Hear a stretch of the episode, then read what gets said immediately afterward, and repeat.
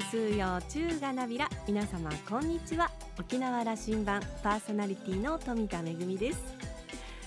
40代のおばちゃんになってからもやっぱりいくつになっても可愛いものとか可愛い色というのは あの好きだなと。あの私の愛用の眼鏡もですね実はピンクで あのちょっと可愛すぎるんじゃないかって、ね、言われてますけれどもでもやっぱりピンクっていくつになってもいいな可愛いなと思う色です。あのラジオ沖縄のスタジオの中に割とこうあの可愛い色のものっていうのがありましてあの先日からティッシュボックスがですねピンクで可愛いなと思ったんですけど今日はなんとですねどなたのものか知りませんがショッキングピンクの可愛いヘッドホンというのが置かれてましてヘッドホンって大体黒とかグレーとかシルバーとか割と地味めなんですけれどもこういうなんかピンクのもの目に入るだけでなんだか楽しい気持ちになりますね。明るい気持ちで今日も沖縄羅針盤5時までお届けいたします。どうぞお付き合いください。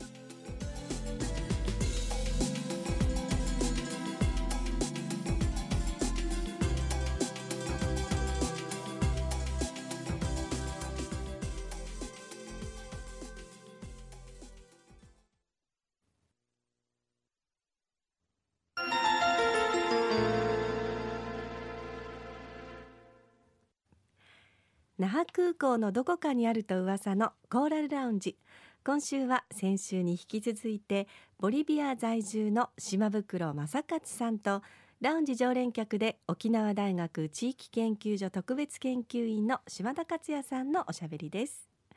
島袋さんは南米ボリビアサンタクルス市の在住です。年に一度ビジネスで来日するタイミングでコーラルラウンジに立ち寄っていただきました。島袋さんは、えー、島田さんとはなんとフェイスブックつながりで今回が初めての対面となりました。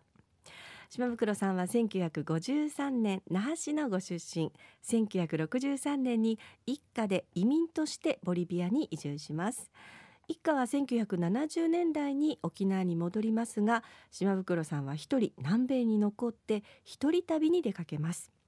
1980年代は沖縄に戻って家族を持ち内縄暮らしをしますが1994年再び南米に渡ります。ボリビアでの生活を再開し起業。現在は貿易会社を2社経営しています。島袋さんは旅は人生そのものと一生旅を続けるようです。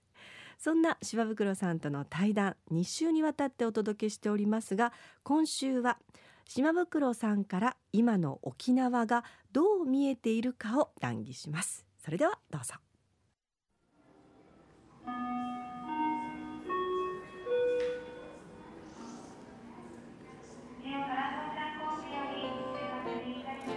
南米という国はまあちょっと特殊なのは国レベルじゃなくて民衆レベルで非常に親日的です。うんまあ、一つはやはりあの、まあ、去った大戦というかの時に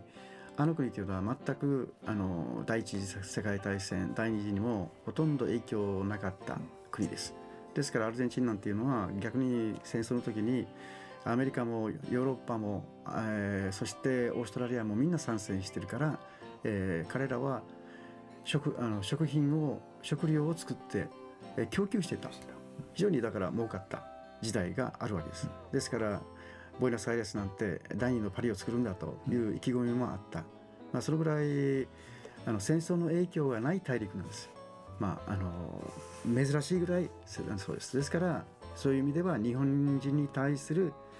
なんていうんですかね、えーえー、親日感あるんですね。親日感がですねありますね。非常にあります。日本からの移民も入ってるし、はい、まあそれ通りです。移民のですねもう一つは移民の方の高いんですよね。移民の評価あの努力ですよね。うん、真面目だと。もう一つ僕の視点があって、はい、あのボリビアの人口形成見てもそうなんですけどもこれだけ若い日本が今起きてることの、はい、その少子高齢化の、はい、あの逆ピラミッドのあの人口形態、はい、これが真逆でボリビアなんかあるんですよね。そうですね。そのそのが広いですね。これは今となっては、これがもうその最高の人材ここそが資産と、うん、今もあの日本の企業それでカツカツになってしまってますから、これがターゲットになってるということがあるんじゃないでしょうか？ええ、あのそういう相談がたくさんあるんじゃないですか。私の年に大体年に、えー、まあ四五社ぐらい、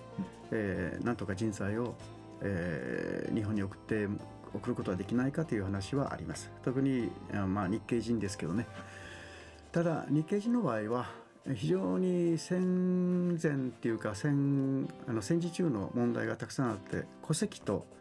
えー、日本の戸籍にあるものとそれからに向こうで出生した2世3世たちの戸籍が合わないというのが、うん、えー、そういう問題がたくさん生じていると。まあ、昔言った方は、えー、日本がこれだけ高度成長するとは予想もしなかったもんですから子供が生まれるそしたら領事館にも大使館にも届けなかった人たちがたくさんいる。かつ、えー、向こうの、えー、市役所に出生届を出す時に通称を出した人がたくさんいる。私は島袋正勝。ところがスペイン語には2という発音がないもんですからそうすると向こうで例えば、えー、トマースだとかアンドレスだとか通称をつけてしまう。で通称で子どもたちを、えー、出生届け出してしまう。そうすると日本の戸籍と合いません。でその辺がですねまあ、これから日本がなんとか考えてもらいたいなと僕は非常に思ってますけどね。あの日本の国としてそのことが、人材ということが切実になってきたので、はい、これは本腰で考えるんじゃないでしょうかね。そういう動きになっていると感じられます、はい、えー、っとですね私はですね、えー、確かにその動きあります。例えば4世をですね今度、えー、4世まで枠を広げようと日系人の。という去年それが出ました。ところが条件がですね、えー、あまりにも、えー、タイトで、うん、まあ日本政府は4500名ぐらい多分この制度を利用するだろうと言われてましたけど実際には2人しか去年行ってない。それはおそらくまた日本語語学レベルの語学レベルの問題です。語学レベルの問題。それ,、うん、それから、えー、単身しか、えー、来れないあるいは年齢制限18歳から30歳それだと特にあの4世まで広げようという意味の、はい、何も他と変わらない話ですな、はい、何にも変わってません。ですから本当でしたらその辺に関しては例えばペルーだとうちなんちゅうの移民が7割、うん、まあブラジルでも半分ぐらいいます。でアルゼンチンも同じ。やはりねこの問題は沖縄から声を上げるべきだと僕は思いますけど、ね、僕は島袋さんと会ったらそのことをお話ししたかった、はいうん、今あの日本中でできないことを沖縄でやるというのが沖縄の強みであり、はい、あのその言葉をこの四半世紀議論してきたのは、はい、あの特区という言葉になってるけども、はい、僕は一国二制度という言葉も好きでね、はい、あの、うん、沖縄だけはということが声声出してやらなきゃいけないと、うん、何も基地問題だけが沖縄のことだけでで、ね、であれば沖縄だけはこれやるということこれやりたいんですよ、これだけ世界のうちの安がいるということを言っていながら、制度的には日本の制度の中でしかやれないこと、沖縄だけやれることが多分島袋さんから見えてるんですね、ね、それちょっと話してくれませんか？まあ、実は沖縄社会もどれだけ人材が今も足りなくなってきてるか、次の発展までいけるのに、ね、という。実るとまあ産業というか産業が発展するには電力水そして人。材なんですよ。で沖縄というのは水も、えー、これは小さな島ですから水もないあまり、えー、電力も安くない。そうすると一つだけ言えることはもう人材しかない。じゃあ沖縄特区で言うんだったら沖縄だけですねはっきり言って、えー、単純労働も含めてそれから特殊能力も含めて全ての人材を、えー、フリーにしてもらいたい。そうすればこの国の島は何て言うんですか、えー、豊かになるだろうと。まあ電気もない。水道もないけど人材さえあればいい。でじゃあよくいや沖縄は小さいと言うけどじゃあ隣のね台湾あんな小さな、えー、島がね、えー、シャープだったか、えー、日本の企業を買い取ってるんですよ。それって、えー、大きさじゃないと。制度だよと。制度の問題だと。もうあのずっとグこの20年あそこはグローバル社会を展開してきましたから、ね、展開してきます。であんな小さな小さな島島がさつまいもみたいな島が日本の一流企業を買収した、うん、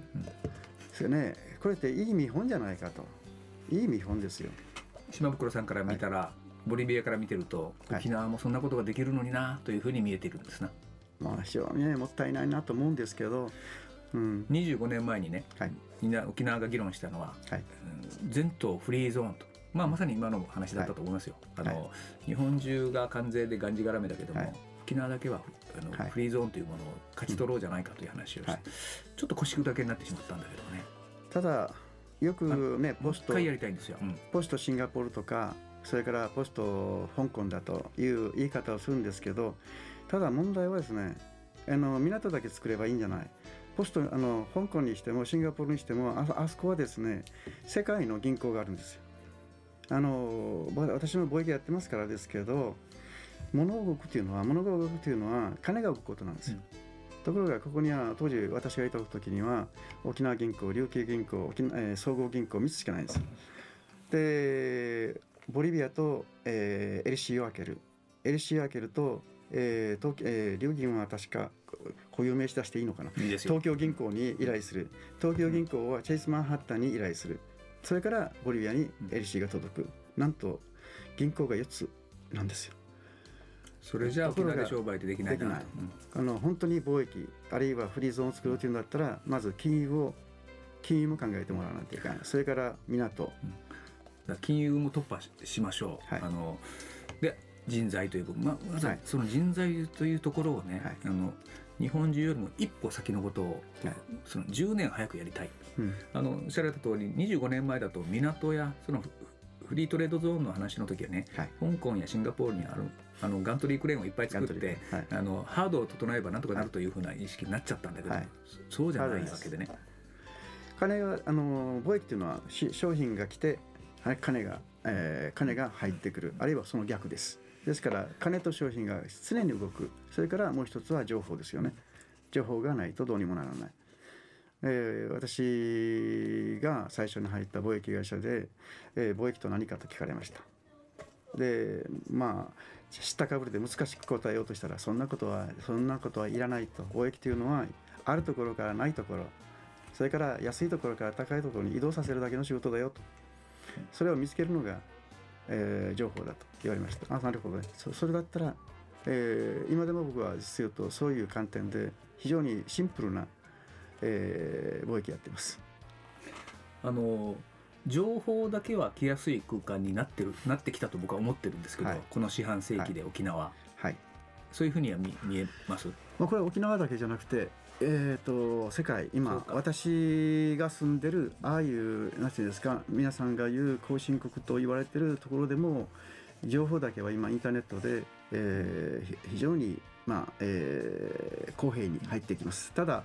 問題はあまりにも多すぎてどれが真実かフェイクか、この今度は見定めるのがですね 難しくなってきたぐらいですね。大学でそれを専門としております。どうもどうも。あのよろしくお願いします。えー、じゃあ、私は今、はい、実はあのここに来る前に、えー、まあ沖縄のある会社からやはり沖縄に人を連れてきてもらいたいという話があって、うん、で向こうからですね向こうに来てそれで説明会をやりやりました。そして皆さんに質問ありますかと聞く。誰も答えない。それで帰られました。でその会社から今度はやっぱりブラジルの私の友人の方に、えー、何とかしてもらいたいで私はそれでですね彼にですねえー、っと沖縄の方の意識は聞いたと。ただやってないのがあるよと。要するにじゃあここに住んでいる、えー、沖縄系の2世3世たちの意識はどうなってるか、えー、アンケートを取ろう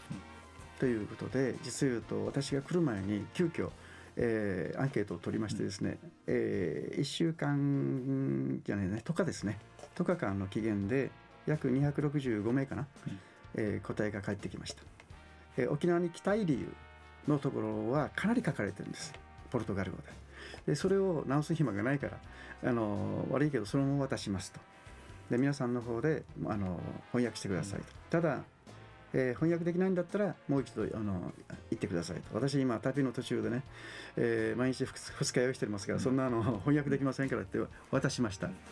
まあ、ですから、えー、ちゃんと伝わってるかなですねちゃんと伝わってるかですね、うん、しかし、えー、若干は読みました、えー、その、えー、書かれてる要するに沖縄に行きたい理由、えー、なぜ来てきたいのか。やはりあれですよね。血のつながりですよ。まあ祖父から聞かれた聞か聞かされた物語が頭の中に残ってるんでしょうね。南米の皆さんには、沖縄への心が強くあるんだというふうに、はい、あの理解してていいですか？そうだと思いますね。あのそういう意味ではですから時代がこう、まあ、曲がり角というかね、はい、来ていてあの沖縄社会が働き手を求めていると、うん、あのその切実になってきているというところ。これ僕はいいタイミング来てると思ってましてね、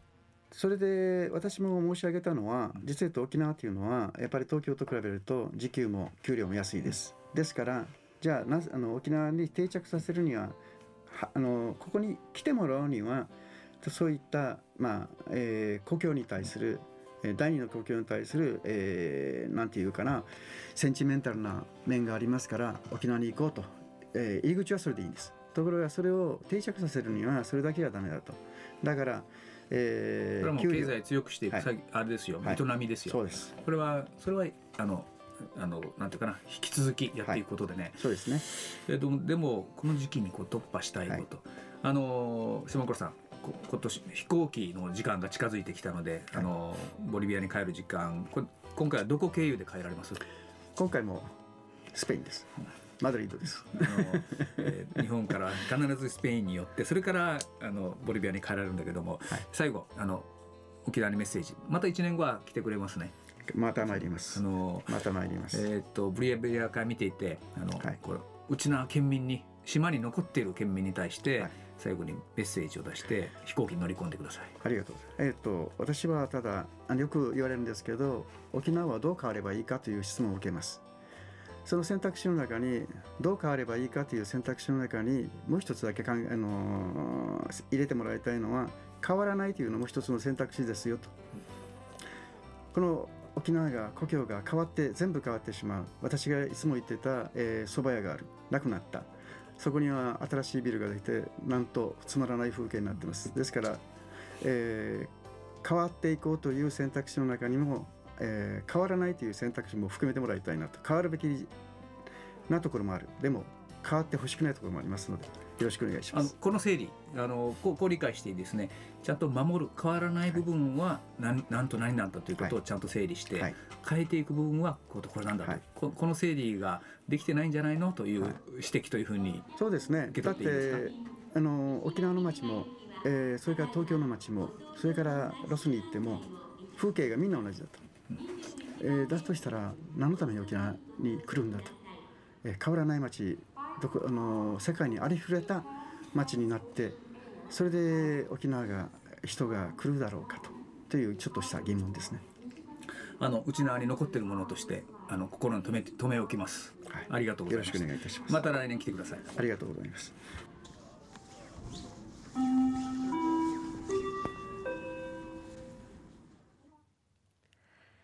ボリビアを拠点に世界各国を旅する島袋さんの目から見ると沖縄はもったいないなもっといろんなことができるんじゃないかなというような可能性を秘めているところにも見えているようですね、えー、変わっていく沖縄はありますがその中に変わらないという選択肢。何がまあ大切なもので私たちはこれは残していこうということを選択肢の中に入れることができるかどうかそしてそれを実行することができるかどうか魅力的な沖縄変わる沖縄変わらない沖縄やっぱりあのそれぞれが考えて実行していかないといけないなというふうに思いました、えー、島袋さんまたあの来年もぜひコーラルラウンジにお立ち寄りいただきたいと思います。今週のコーラルラウンジはボリビア在住の島袋正勝さんとラウンジ常連客で沖縄大学地域研究所特別研究員の島田克也さんのおしゃべりでした。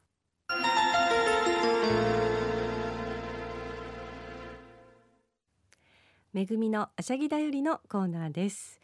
私先日からですね週に1回沖縄県立芸術大学の附属研究所の文化講座というのに 通っております。あのなんか久しぶりに学生気分を味わってるんですけれどもあの文化講座今年はですね組踊りを多角的に考えるという講座が開講されまして7月まで週に1回あるということであの通ってるんですけれどもびっくりしました。あの初回からですねすごい熱気で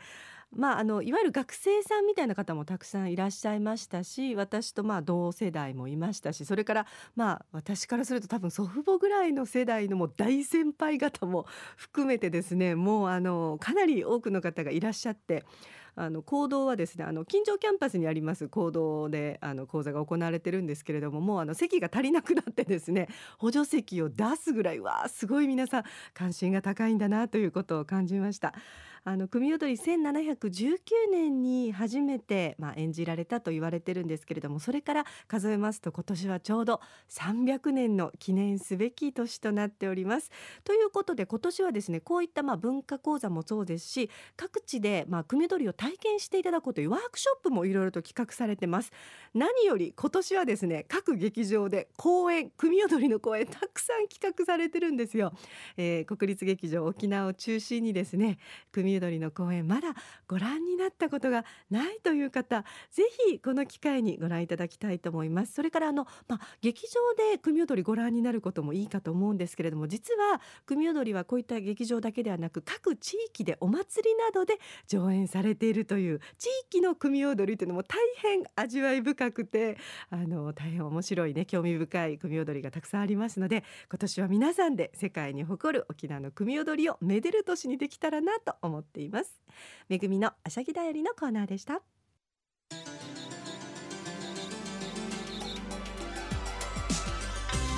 ラジオ沖縄ではラジコでの配信を行っています。スマートフォンやパソコンでリアルタイムでお聞きいただけるほか1週間の振り返り聴取も可能ですよ。